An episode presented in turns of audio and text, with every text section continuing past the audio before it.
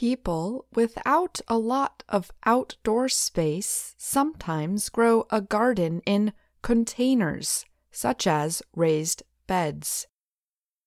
They refill the containers each year with several bags of nutrient rich soil and compost that they purchase. But there is another way to provide soil for small gardens. The method is called Hügelkultur. The idea is that nature should be left to do its own thing, with as little human interference as possible. Hügelkultur means hill culture in German. The process involves letting large pieces of trees and plants decompose and turn into nutrient rich soil, just as they would on a forest floor. The resulting soil is arguably better than anything you can buy at a garden store. Hügelkultur can be used in raised beds or in mounds directly on the ground. Here is how it works. Instead of filling deep raised beds with purchased soil and compost, fill them with yard waste. This reduces the amount of soil needed and increases nutrients and plant growth. Start by building up about 40% of the depth of your container with a layer of old logs.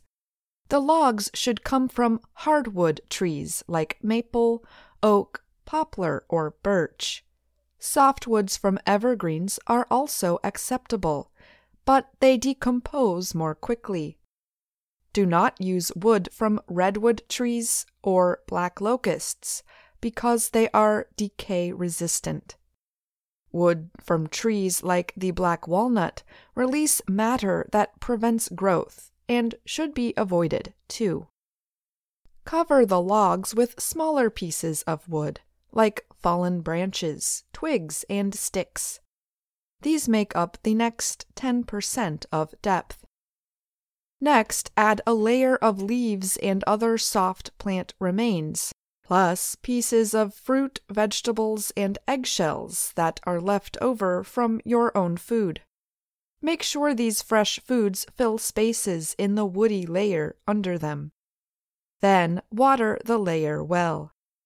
Finally, add a layer of compost and a layer of topsoil in equal amounts.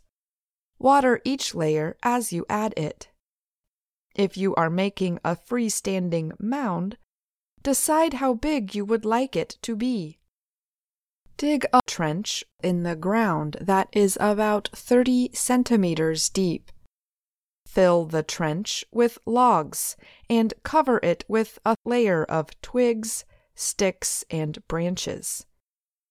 Cover the woody layers with upside down sections of the removed ground. Cover that with kitchen leftovers, compost, and topsoil aim for a mound that is wider at its base than its top. As the organic matter in Hügelkultur beds breaks down, the height of the mound will sink. Simply add compost as needed.